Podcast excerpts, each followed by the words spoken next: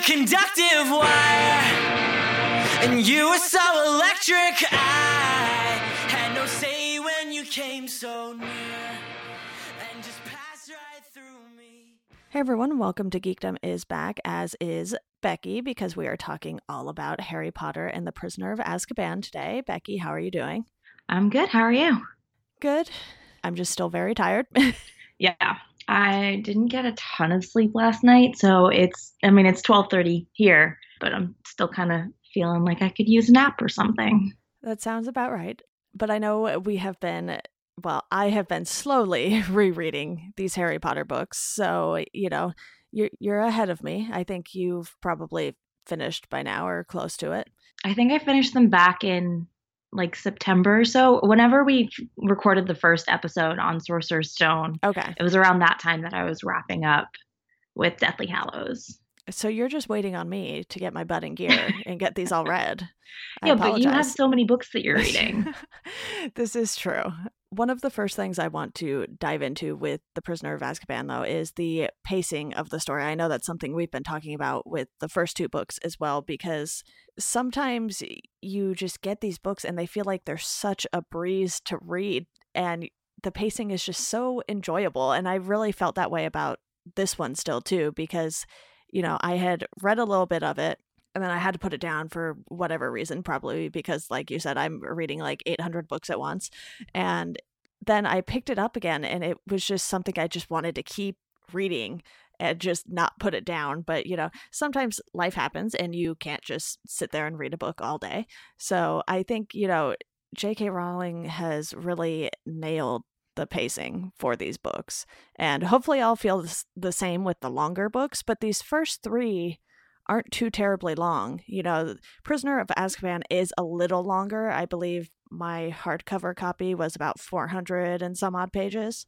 Yeah, this is about where she starts to kind of add to the length a little bit. I know, I, I want to say that Goblet of Fire or Order of the Phoenix are the longest in the series. Um, so she's she's getting there, but J.K. Rowling does a really great job of making these books feel like they go by really quickly, and I think that part of that is it's so important because it's it's kids books technically. These are Yeah. these books are meant for kids and kids don't necessarily have the greatest attention span especially when it comes to reading. So i think that pacing is something that is super important to a series like this just because you need to be able to keep your readers attention. And that's definitely something that she has has done really well. So at least thus far in the series. Um so yeah i, I think you're definitely right about that. I i like the way everything kind of plays out in these books because it, it doesn't feel like I'm sitting there reading 400 pages. I'm just, I'm so absorbed in the story that I, I don't even notice. Exactly. It's one of those things where you're like, oh, I just read 100 pages, and it doesn't feel like all that much time has gone by. So it's definitely interesting to see how that all plays out as the books get longer and longer. And like you said, because they are kids' books, I feel like it's actually pretty amazing that she was able to hold everyone's attention as the books got longer because you would think, you know, most kids, they wouldn't have the attention span for a six, 700 page book or however long the other ones are. I don't know the figures off the top of my head, but 600 sounds about right for some of them. Yeah.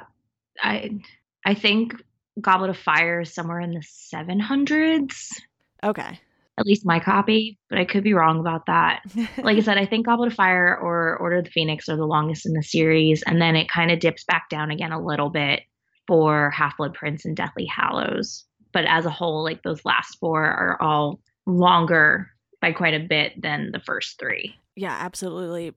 So obviously, you and I are both perfectly fine with the pacing of this book in particular. So I want to go ahead and move on to the two big new characters introduced in this one because you have Remus Lupin and Sirius Black. And I think both of them are just such great additions, not only because of the connection they have with James Potter or had with James Potter, but because it's one of those things where you have all of this mystery surrounding Black throughout the story because you know everyone thinks he's this horrible person and you know he killed all of these people when really that isn't the case and then you have Lupin who is someone who becomes a werewolf once a month, pretty much, or every full moon. Yeah, I agree. I love the addition of these two characters, um, largely in part due to their their history with Harry's parents and the fact that they're able to share so much that he doesn't know because obviously they, they were killed when he was a baby.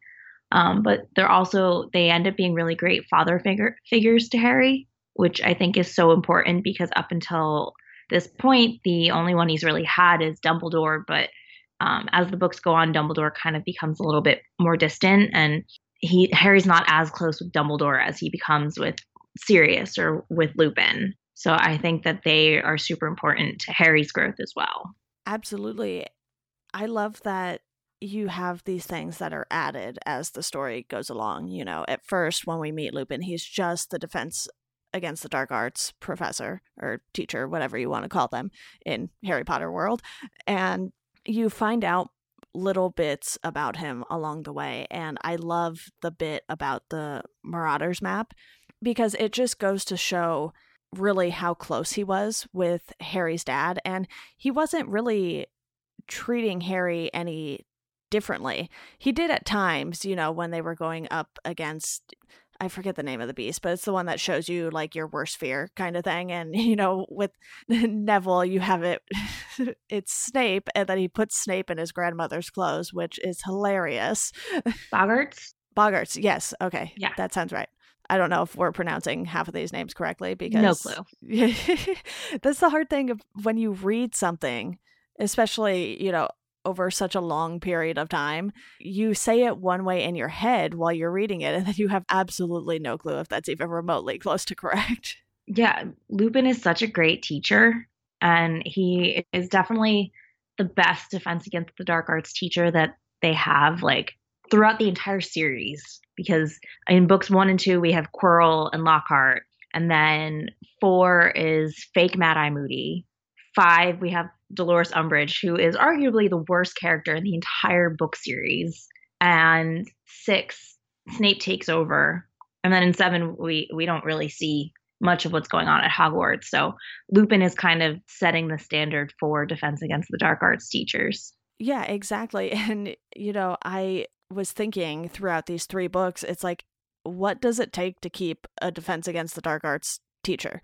Because they keep having this turnover in that position and you know even though Lupin was on the right track because of him turning into a werewolf and having it not be safe you know he willingly leaves by the end of the book and that is such a bummer to see because then you're like okay here we go. We're going to do this all over again with the next book and have a different teacher. And you know it's something that Snape is always envious of because he wants that job. And you know obviously we we won't go into details for future books just yet but you can see that tension rising with Snape. And I think it really comes to a head in this book when he is sort of livid over the fact that all of this stuff is happening and Dumbledore doesn't really seem to want to do much about it because he knows that in the end Harry, Hermione and Ron are going to somehow figure it out like they did the last two books. Yeah. Yeah, he puts a lot of faith in them as children. Yeah. it's very strange, but at the same time, it's not all that surprising. I mean, I guess they're not ordinary children. The fact that they are witches and wizards, like, they already have these abilities that most children, like average children, don't. Right. So it's a little different, but it's just like, it's one of those things where if you think about it, the first book, they're what, 11? and Dumbledore kind of leaves these these clues and these hints for Harry to follow to face Voldemort at the end. And it's like that kid is 11 years old. Yeah, it's very very odd. Why are you putting him in danger like this? They aren't that much older, you know. Each book is a year. Yeah. And it pretty much starts in the same place every time, you know. We're still at Privet Drive to sort of start this book and obviously that does not go very well for Harry and that's no surprise at this point. But one thing I did notice with this book too was the fact that she wrote it in such a way where you could actually jump on with this book and have a good understanding of everything that's going on because I noticed when I was reading it, she would do these like little quick recaps of what had happened previously. And it wasn't so excessive that it was bothering me. It was just like, oh, you know, it, you know, that's a nice little reminder, especially with how long it takes to write a book and Yeah. you know the the wait between each book obviously you and I don't have to wait nearly as long now you know we could read them one right after the other. Well for me if I had the time to do that and didn't have anything else to read but it's one of those things where you're not waiting nearly as long so the story kind of stays a little more fresh in your mind. At least that's how I felt rereading these even though it's still taken months to get through three of them because you know of my reading schedule for my other podcast right now. But you know it's nice that even if you had missed the first two books you could pick this one up and be like oh okay you know i, I get the gist of what's happening Yeah, and I think it's a great point that like you and I reading these now, we don't really have to wait in between books if we don't want to. But you know, reading through this one again for the first time in so long, I was a little bit not put off, but it was just like it was weird to have that summation at the very beginning because I had just read the first two. So I was like, oh, like I, why do I need this reminder? But then you know, you put yourself in the mindset of kids reading these as the books are coming out there was years in between them. So in that sense it it was smart of her to put that little like recap in the beginning um, because it's just like a, a little reminder to all of the people who were reading them as they were coming out like hey like just in case you've forgotten here's what we had in the first two ser- books of the series. So i think that was like a smart way to open this one up. Also the beginning of this book is probably one of my favorites this book in general is like one of my favorites in the series, but the whole scene where Vernon's sister comes to stay with them, Marge, and she starts mouthing off about Harry's parents and, you know, bad parents, bad child kind of thing. And he just loses it and she inflates like this giant balloon and floats away. I just, that's like one of my favorite openings of any of the Harry Potter books. i think that's one of my favorite moments from privet drive in general so far because even though you know you have the escape with the help of the weasleys in the previous book it you know that's a fun moment too but this is something that leads harry to leave on his own and it just puts him in a lot of danger at the same time too you know he did see this big giant dog pretty much and he thought he was hallucinating and then he nearly gets hit by a bus and it just leads to so many crazy events happening that i completely forgot and it did not make my list that i put in the notes yeah, the whole I mean, he blows up his amp. He storms out of Privet Drive with his stuff, not sure of where he's going or how he's going to get there. He sees this giant dog, which as we find out later isn't a grim, but it's it's his godfather. It's Sirius just kind of checking on him. And in his fear, he stumbles over and up pops this what is it, a violently purple bus called the Knight Bus and the whole this whole sequence of events that leads him to Diagon Alley and he ends up staying in Diagon Alley for the last couple weeks before he goes back to school and it ends up being one of his best summers ever. It's pretty sad that he has to leave his own family to have a decent summer and that's something that Yes. obviously has been there since day one and it never really wavers which i like. It's not like oh all of a sudden you know the dursleys decided to warm up to harry. It's like no they, they really really don't like him. Yeah, they it just it's it is tough and it is sad that like he just doesn't get along with his family, but it's not because he's done anything wrong. It's just because they're horrible people. yeah absolutely and there's no doubt about it even after the first book but by this one you're just like can we please get away from them sooner rather than later even as the reader you're like no we don't want harry here Yeah. But we can go ahead and continue on with some of our favorite moments because I feel like this book brings up a lot of opportunities to have a bunch of different ones. And for me, a lot of them come when Harry is sort of learning things about his dad or connecting with his dad in a way that he didn't even realize it at first. And you have that when he sneaks out to Hogsmeade using the Marauders map for the first time. You know, he sees these names on the map because Fred and George gave it to him, and he has no idea who these people are until later on when he finds out that, you know, his dad, Lupin, and Black were all part of sort of this little mischievous group of kids at Hogwarts at one point. Yeah, he just sees what is it, Moony, Wormtail, Padfoot, and Prongs. Yeah. On the map, it doesn't say anywhere who these people are, when they went to the school, how they managed to make the map, and he he has no idea that this is kind of a connection to his parents. But he he discovers. I mean, the, as the reader, we discover that he's more like his father than we even knew.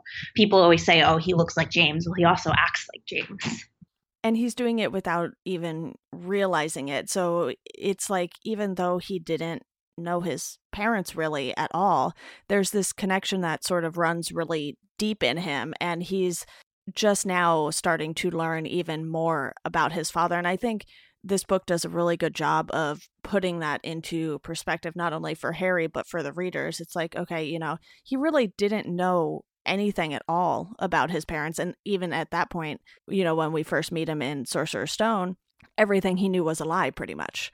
Yeah, because he grew up thinking that his parents died in a car crash and that they were just normal people. And as it turns out, they were wizards and they were murdered. He ends up following in their footsteps without even realizing it. Um, and it's just like these parallels of who he, he is to who they were that kind of not only connect him to his parents more, like the more he learns about them the more close he feels to them but it also connects the readers to his parents because these are two characters that we never really see. Like we we don't see them because they're they're not there. Yeah. But it's a way of making us feel like we know them.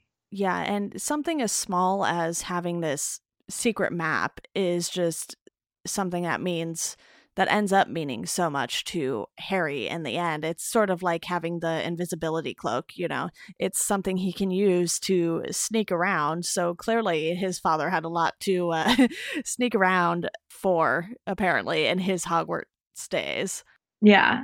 And I mean, we learn when we when we find out that Lupin is a werewolf, which I mean the last name Lupin is kind of a, a dead giveaway, but um, when we find out Lupin is a werewolf, we we learn about more about his friendship with Harry's dad and how James and Sirius and Peter Pettigrew all became anim, animagi, animagi, animagi. They all learned to transform into animals just so yeah. that they could spend those nights that Lupin is transforming with him and keep him kind of stable and out of trouble.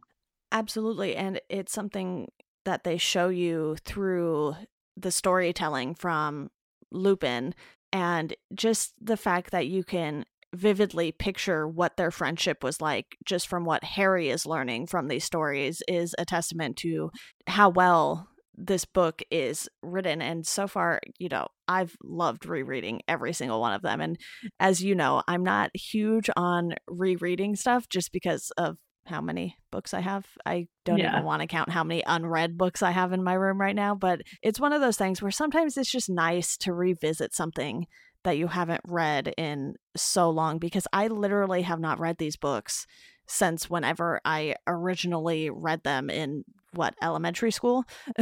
yeah. I I'm like the opposite. I think we've talked about this, but I love rereading books because I feel like you pick up on so many things that you don't necessarily catch on to the first time around or you're able to see like oh this is why you did this because this is coming later. And i think especially with the harry potter books there's so much development through the series and so many things that she throws in there these tiny little details that you don't necessarily think of as being significant in each of the books that somehow play a bigger role later on. Yeah and you can see harry being able to piece things together as he continues his time at Hogwarts. And it's one of those things where he is under certain circumstances that no one else is under. You know, obviously, Ron has his issues and everything because his family is so big and they don't have as much money as some other families. And Hermione has her muggle parents, but they both still have parents. So for Harry, it's like, you know, everyone sort of has this thing that he doesn't. And then he just keeps having to go back to the Dursleys every summer, even though everyone knows, or at least everyone close to him knows he doesn't want to do that. Yeah. So it's just kind of crazy how these things start coming together and we're getting the full picture at the same time Harry is. It's not like we know more than Harry does. Sometimes books will do that, and it's like, you know, the readers know more than the character does. And that is exciting in its own right. But I feel like with this, it's kind of nice to just get things as they're being thrown at Harry as well. And that kind of leads me into one of my other favorite moments, which is Harry saving himself with his Patronus, and it's the same one as his dad's. And so for a moment there, you know, he thinks he saw his dad but really he saw himself without realizing it until him and Hermione went back in time, which, you know, we find out that's how Hermione's been going to 8 million classes all year, which is also pretty funny. Yeah. The whole the whole idea of like time travel and stuff, this is like the first time that they're really introducing that. And I like that they don't go super deep into the reasons why it's dangerous or, you know, it never even crosses Harry's mind to like maybe go back to the night his parents were killed and try to like save them or anything. It's it's all very immediate for him and very much like we need to save Sirius now and we need to do what we can to make things better now. It's like this big reveal because we we've seen them wondering how Hermione is getting to all of her classes all year long and we finally get this big reveal of like oh well she's got a time turner and she can go back in time and it's just this big moment when Harry realizes that wasn't my dad I saw, that was me. And I can do this and I can save him. It's just really nice as a reader to be along for that and to kind of see it unfold. Yeah, absolutely. I feel like there are so many favorite moments I could pick out of this book too. And, you know, another really nice moment is when you have Sirius telling Harry that, you know, he can come live with him and everything, but then he mm-hmm. has to mm-hmm. run away. So, you know, we have no idea if that's actually going to come to fruition as these books are being released. You know, that's sort of a cliffhanger that we're left with in this book. And, you know, she also does a really nice job of leaving you wanting more so that you are looking forward to that next book even though you know each book comprises an entire year of school at hogwarts there are still some storylines that are left hanging and you know there's more to them and you just want to keep learning more and more about these characters. Yeah i mean with harry and sirius there's that short-lived moment of sirius is going to be free harry's going to be able to leave privet drive everything's going to get better and then obviously that moment is kind of taken away from us but with Sirius out there and, and Harry now knowing the truth and, you know, Dumbledore and, and Lupin and Ron and Hermione all knowing what really happened, it leaves readers with this like little like nugget of hope that one day Harry will be able to go and live with Sirius and things will get better and he'll be with somebody who is so close to his parents and will be able to teach him more about who they were and who can really take on this father role that he so desperately wants. And obviously, things don't necessarily play out that way, but it, it's just this nice little, like, like I said, a nugget of hope amidst like all these other terrible things that have been happening. Absolutely. And it makes it makes you as the reader want to keep going because you want to see this come come true. Yeah, I also love that they are letting more of the teachers sort of get involved in Harry's life and even though, you know, maybe other people don't know it outside of Ron and Hermione, you know, you have Hagrid, who's this big part of Harry's life. And he actually has a pretty big role in this book as well because he starts teaching. And that's something that's new for him. And it doesn't go so well. And you have the three kids trying to help him. And Hermione is just so exhausted this entire book that it sort of gives you this feeling like, okay, you are what, 13 now, I think I think you can take it easy on yourself. You don't have to uh, take 20 classes and have three of them be at the same time and keep going back in time and all of this crazy stuff that she was doing because well honestly i don't really know why i know she really loves taking classes and all but that's even for Hermione, that seemed a bit excessive, and you could see it wearing her down more and more throughout the book. Yeah, she definitely stretches herself a little thin uh, in this one, but somehow still manages to find time to like help Harry and Ron with all the shit that they need to do. Exactly. because like obviously they're not the best students and they tend to ask her for help with a lot of things. But obviously like her taking on all these classes is also I guess a device to give her the time turner. Like she she can't just have a time turner. She needs a reason for it. And right. if she didn't have the time turner, then things would have played out differently with with Sirius and with Buckbeak, which Buckbeak is another great addition in this book. Like one, probably one of my favorite creatures Yeah. is the like the hippogriffs. Um, so it's cool to see them featured so prominently in this one. And you know, Hagrid as a teacher is a little bit questionable, and yeah. uh, using a creature like a hippogriff as like one of the first things he teaches them about in class is kind of shows that like he has good intentions, but maybe the execution isn't quite there. It was a little fun to see Malfoy get what was coming to him, though. It's true. Maybe that's a bad thing to say about a child, but Uh, but he's he's a little greaseball, so yeah, he is the worst of the worst as far as the students go, it seems, at Hogwarts. yeah. One of my other favorite things about this book is the Whomping Willow and how even though it's not like I don't uh, can you call a tree a character? It it kind of seems to have like a personality, like it doesn't I feel like you can. yeah. I think so because I've talked about how, you know, in some TV shows and things that houses will seem like a character. You know, I don't know if you watched The Haunting of Hill House or anything like that, but I did. that the house had so much personality to it. It's like this feels like a character and without this house, this story wouldn't work at all. So I feel like without this tree, a lot of various storylines in Harry Potter would not work. Yeah. I just I I like how it is only a tree. It's not like you can talk or anything, but it does have a personality and it does play this kind of pivotal role within the books. And it wasn't it wasn't just, you know, them running into it with the car in book 2. Here we see it coming back and having another kind of big part in book 3 and it does I believe come into play later on in the series as well. So I just I like how recurring characters aren't limited to just like people and creatures. It really goes to show just how big this world is, too, because it's not mm-hmm. just the human and, you know, it's, it's not just the muggles in the wizarding community who play a role as far as characters go. You have, you know, even Hermione's cat and Ron's rat. and, you know, they play Mhm. a big part in this book specifically, too, because you have Sirius going around as a dog, you have Lupin going around as a werewolf, and even though they're animals, they are still themselves, even though they're sort of less of themselves at that point. But it's one of those things where because this is a magical world, literally, for the story, it gives you a lot more possibilities than you would have if it were just a bunch of regular kids at a regular school. Yeah. There is one kind of plot hole that comes into play here because of all of this.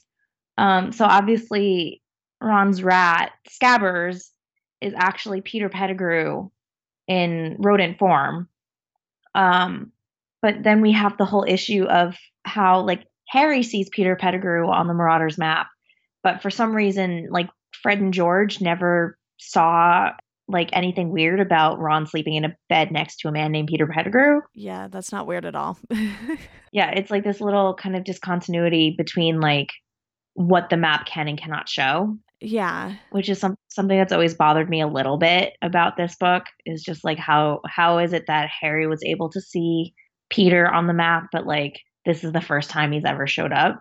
I don't know if it's because he was outed that he started showing up on the map or because, you know, Lupin figured it out maybe. It happens before that because Harry's like out wandering the castle Okay. And yeah. When Lupin confiscates the map, Harry's like, just so you know, I don't think that always works. It showed somebody on there that I know is supposed to be dead. Yeah, that is interesting because then you have to wonder where he was when he first started using the map, or even when Fred and George were using the map. Yeah. You know, you would think they would know he was dead as well if it was as big of a story as they're claiming it was. Or like I said, just even the fact that like Ron like sleeps with Scabbers in the bed next to him if they're using it at night at Hogwarts, like they should be able to see that it says this weird name on there of somebody that they don't know. Like even just seeing him out and about in like the Gryffindor like common room or like the dorms, if like Scabbers was wandering around on his own, if they had it open, he should have showed up. And these houses are small enough that I feel like most of the students kind of know each other, at least in passing or like by name. So the fact that there's this like whole other person on there that nobody really knows is just so weird. Yeah, I didn't even think about that. That's a very nice catch on your part. It's just weird. And I don't think that's something that ever gets explained later either, if I'm remembering No. correctly. Again, It it's been super long since I've read them, but I'm, I'm counting on your judgment for that one because you've read these books several times, I imagine now. Yes. Um, yeah, it never gets explained ever. He he just like all of a sudden Harry's like, "Hey, who's this guy that's on the map?" Was that something you caught the first time you read it, or did you catch it after you started rereading them more? It was more as I started rereading them. Like the first time I was just so like into the story and so like eager to find out what was happening and where it was going that I didn't really like pay much attention to that. And then as I was rereading it, I was like, "Wait, this is a little weird." yeah, that's one of the perks to rereading stuff too, because sometimes you blow through a book so quickly, you don't really get all the nuances that you could if you've reread it like you have several times over the years. And even still, the fact that you are able to pick up on these things later on as you read them more and more, I think it just goes to show how much detail is put into these books while still making them extremely readable. It's not too dense with information to where it's a slog to get through it. Yeah. And that all kind of goes back to like the pacing and stuff too, where it never feels like I'm sitting down and reading 400 pages worth of a book. Yeah, and there are plenty of books that are like that, and they do end up paying off in the end. You know, it's sort of slow to get into them, and then by the time you get to the end, you're like, okay, you know, maybe it being a little slow at the beginning was fine, but with these, it's just like right from the start, like you said, you have Harry blowing his aunt up like a balloon or whatever. And you have all of these moments that sort of get you back to Hogwarts. And even though they aren't necessarily crucial moments, they still add enough levity for it to feel like it's not as much of a slog as you would think being at the Dursleys every summer. Yeah. And his time at the Dursleys, I feel like it gets shorter and shorter with each book. Yeah. So we see less and less of them as time goes on. Yeah, because I believe we pointed out in the first book that it was like a third of the book or something. He was at Privet Drive and he was sort of just starting to learn all of these things about his parents that they had lied to him about. So, you know, that was a good chunk of the first book. But then afterwards, it's obvious that we don't need to spend as much time with those characters because they aren't the ones who are interesting in this scenario. Yeah. I, I remember when we were doing the podcast on Sorcerer's Stone and like when I first reread it, I hadn't realized until you pointed out exactly how much time he spends at Privet Drive and how much of the book is is set in Privet Drive. Because it never feels like it's that No. much time. Never. But I do think it was a smart move to make that less and less as we go because not only does Harry not like being there, it's one of those things where it, you kind of just beat it over everyone's head a little too much if you kept him there even longer. Yeah. Like after a while, everyone's like, okay, I get it. He spends summers with his awful aunt and uncle. Can we just get back to Hogwarts already? yeah, and that's exactly how Harry feels about it too. You know, he's like, okay, uh, can I go back to school now? yeah. One of the other things about this book is that it certainly feels a lot darker than the first two, even though you have, you know, these big challenges ahead of them in Sorcerer's Stone and Chamber of Secrets with the Dementors. And we haven't even touched on them yet, but with the Dementors and sort of the chaos around Sirius Black's escape, you know, you have this sort of grim side of the wizarding world that comes out in this book. And you can see how it affects Harry anytime one of the Dementors is around. And it's literally bad for his health because he's, you know, falling off broomsticks from, you know, however many feet in the air it was, like 40, 50 feet or something ridiculous. Yeah, they they cause him to relive the worst moment of his life, which is the death of his parents. And it's something that like up until that point he would only kind of have like random dreams about and the dreams were always pretty nondescript and just kind of these bright flashes of green light and it was never something that he was fully able to remember and the dementors kind of dredge all of that up for him what I like too is that you don't have to have Voldemort really present in this book for that to happen. Obviously, you know, with the memories, he's there, but it's one of those things where it's not the battle that Harry is fighting. Yeah, he's not really prominent in this one outside of the fact that like we learned that Peter Pettigrew was actually the one who, you know, sold out Harry's parents to Voldemort and right. Pettigrew escapes to try and go find Voldemort and yeah, we get Trelawney's prediction where she kind of tells Harry in this weird trance like state that the servant of the Dark Lord will escape and they will be reunited. And it's going to set off this series of events that nobody's really ready for yet. Um, but uh, outside of that, like we don't we don't see Voldemort at all in this one. Yeah, Trelawney's a new character too, if I'm not mistaken, because it's a new class for them, yes. and it's one of the weirder classes and you know at Hogwarts classes can get pretty weird. I feel like it's like, okay, why why are we doing this? And you can tell that even Professor McGonagall's like, oh, that class. yeah. They start taking divination this year, which is the one class that Hermione does not excel in. And it's so funny to see her struggling and to see yes. her kind of break character a little bit um, in terms of just like being sort of disrespectful to a professor which is something that nobody would ever expect from Hermione. And to see her kind of get up and storm out of a class is unheard of.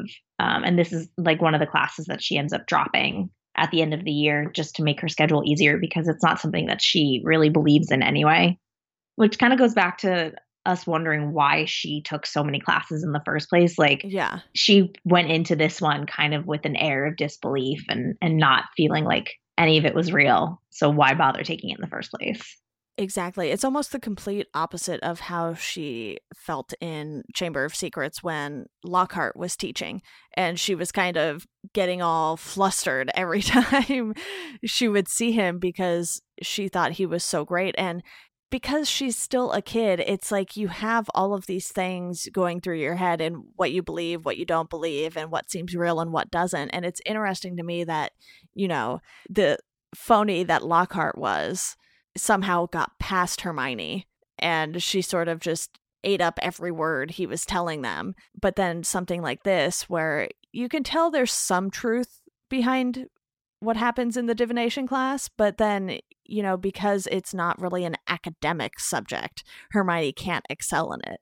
Yeah, it is very funny to see how differently she reacted to the two professors and the two subjects yeah, I do want to touch a little on character development on that note because even though Hermione is exhausted this entire book, I feel like there's still enough given to her character to where she's able to develop a little more. You know, she goes through this experience of trying to juggle way too much at once. And I think it's definitely a learning experience for her.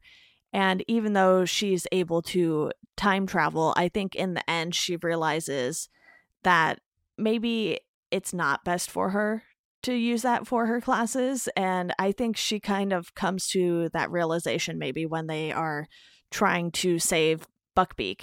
And, you know, you have all of these things that could go wrong in that moment because it's not just her being in three classes at once or whatever, which that in itself is weird. You would think someone would be able to put together that Hermione was in two classes at the same time and think it's very strange. But it's just one of those things where you get little glimpses of it along the way. You know, I believe Harry and Ron were walking to a class, and then all of a sudden, Hermione was there and then she wasn't. Yeah. And it's like it didn't click with them what was happening because they thought maybe she just scurried off somewhere, made it into the class before them. But then when she didn't show up for the class, then they were like, uh, this is very unlike her. What's going on? So I think that sort of just got to her by the end of the book. And, you know, even though saving Buckbeak was the right thing to do. I think she's probably starting to realize, you know, maybe I shouldn't push myself so hard because, you know, we almost lost Buckbeak because, you know, we couldn't help Hagrid enough or something like that. You know, that sort of seems to be the way she would think about it. Yeah. She she starts off the year trying to do everything. By the end of it, she realizes that like there are more important things than being able to take every single class offered at Hogwarts. So she learns to kind of let go a little bit and just focus on what really matters. Ron is also someone who is able to learn to let go a little by the end, especially because he doesn't want to believe that Scabbers is actually a person.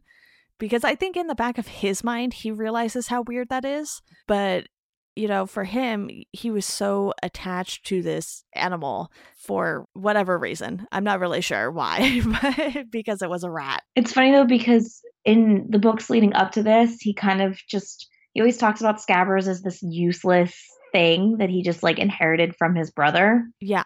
And then in book three, we think that Hermione's new cat Crookshanks has eaten Scabbers, and Ron gets so upset that him and Hermione kind of stop talking for a while and it's like dude you you barely seem to care about this this rat up until now that is like, true. what changed I think it's because he disliked the cat so much from his first encounter with the cat. Yeah. So I think it had more to do with the cat than it had to do with Scabbers. And it's one of those things where sometimes people don't really realize how much they liked something until it's gone.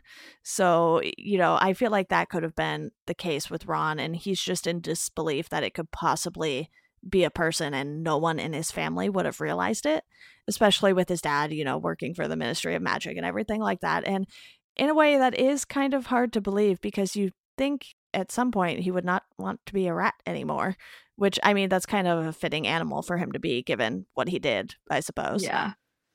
Yeah, to spend like I guess it's about 12 years as a rat seems like a really difficult thing.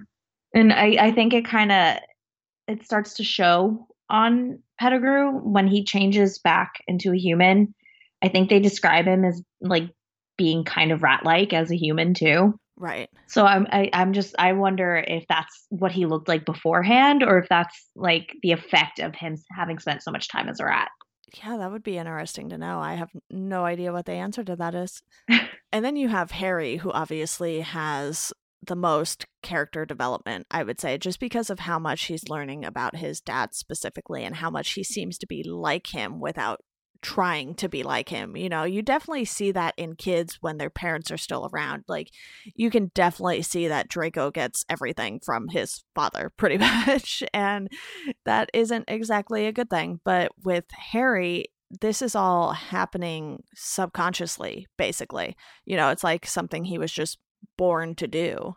Yeah, you could say that Harry is an argument for nature versus nurture. Yeah where I mean, obviously he grew up in the, a house with the Dursleys. He's nothing like them. Thankfully.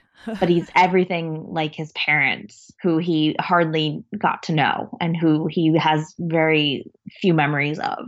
And the memories he does seem to have at this point are all painful ones, you Yeah. know, because he was so young when it happened. And to have all of this dumped on him in this book, you know, that's a lot. It's a lot more than just, you know, looking in the mirror and getting his dad's invisibility cloak and everything that sort of happened in the first two books, really. I mean, Hagrid did dump a lot on him in that first book when he was like, oh, no, here's what happened to your parents. And it's like, oh, okay, that's a lot to take in when you're 11.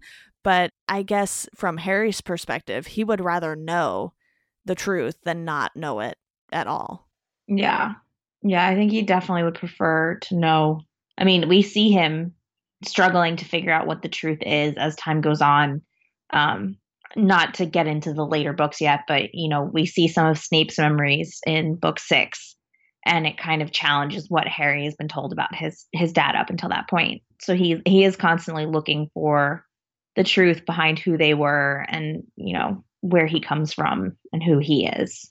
Yeah, plus you have Harry sort of finding an outlet for all of the stress that he's feeling and everything like that in Quidditch. And you really see that sort of come to life even more in this book because you have him being gifted the firebolt and everyone in the Gryffindor Tower is raving over it. And then you have Professor McGonagall who snatches it away from him because Hermione went and told basically that, you know, oh, maybe it's from Sirius Black and everyone thought he was, you know, this huge criminal at the time. So I get why Hermione did that, but she did do some things that just caused a lot of tension between the three of them throughout this book. And you could tell how having that broom taken away just really put a damper on Harry's mood for a while until he was able to get it back and then finally go ride it and play Quidditch. And it's one of those things where I feel like anyone who has ever played some sort of sport for any length of time probably understands what that feels like. Yeah, definitely. Although to be fair, she was right. It did come from Sirius Black. Yeah. I mean, at that point, they all did think that he was trying to kill Harry. So she had his best interest at heart. And it was something that took him time to sort of understand why she was doing that. It's like, yes. you know, at first he's understandably upset because he just got this fancy new broom and just wants to go ride it. it. It's sort of like a kid who gets a new bike or something and then their parents don't let them go ride it or something. I don't know if that's ever happened to anyone, but I'm sure it has at some point. yeah. Or like being gifted something and then being told, like, wait, I have to put it together. You can't touch this yet. Yeah, exactly. And, you know, Professor McGonagall had it for a decent amount of time, too. It's not like it was a one day thing and he got it back the next day. It seemed to take quite a while. Yeah, well, I, they like stripped it down just to make sure that there were no like curses or hexes placed on it. Yeah, and even afterwards, when they did like their preliminary search, they were like, oh, we're going to go a little deeper and just make sure everything's all right. And, you know, it's one of those things where as a kid, some things you just don't understand why they have to happen when they have to happen. And you can tell that's still the case with Harry, Hermione, and Ron in different regards because, you know, they're only what, 13? They're not yeah. that old. You know, that's not even, I guess, for some kids, it's early high school age. I don't know. I think I was 14, but whatever. It's sort of that age range where you think you know more than you do, but you really don't. Yeah. Even Hermione, who is one of the smartest students in the book. yeah. I mean, like I said, she she does what she thinks is best for Harry and her intentions were good, but obviously, like, she doesn't know the truth about Sirius and she doesn't quite understand the whole situation. And it all works out in the end. That's all that matters.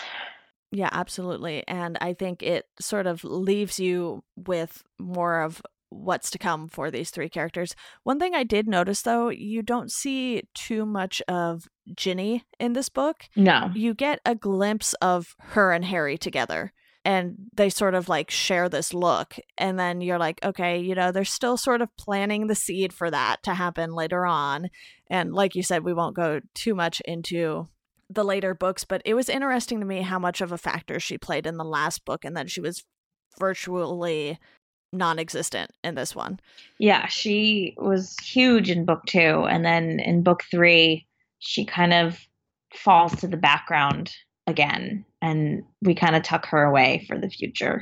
It's tough when you have so many characters too and especially with new characters being introduced in each of the sequels so far so to speak and you know, obviously Sirius Black is someone we are going to want to learn more about as we go. So you sort of have some characters who have to take a backseat. And even though, you know, Draco seems to be present and always nagging Harry, he didn't have too much to do because, you know, he was slashed by Buckbeak or whatever. He went and whined like a little baby about it.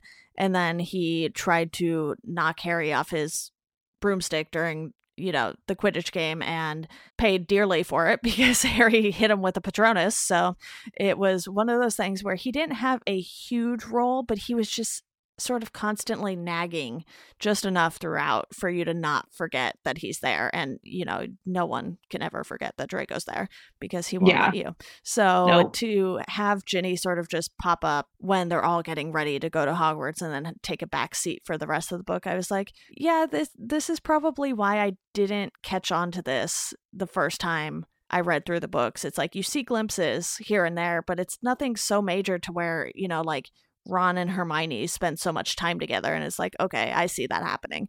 Yeah. I like Ginny, and I, I kind of wish there had been more of her, but I also don't know how she would have worked within the context of this story if there had been more of her. Yeah, that is true the only thing I can think of is something relating to scabbers and, you know, a conversation about that. But otherwise, you know, even Fred and George, you know, they give Harry the map and then they sort of admire the firebolt like everyone else. And that's really it, I think, from the two of them, too, which is amazing considering how much trouble they tend to make. Yeah.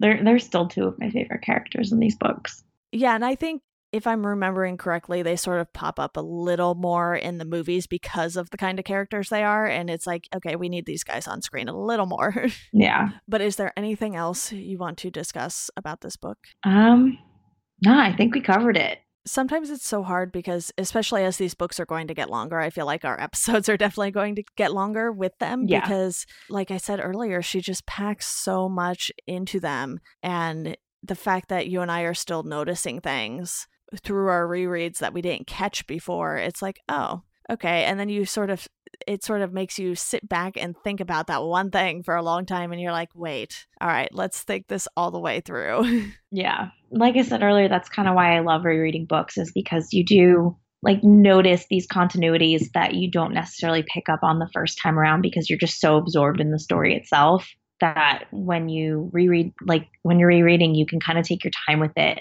and really focus on these tiny little details that you may, might have thought were like inconsequential at the time, but actually kind of mattered quite a bit. yeah, absolutely. And I'm definitely looking forward to diving into the remainder of the books. I know I have my work cut out for me, but I think we'll try to do one every three to four weeks or so here if I can manage to swing that with all of my Stephen King reading.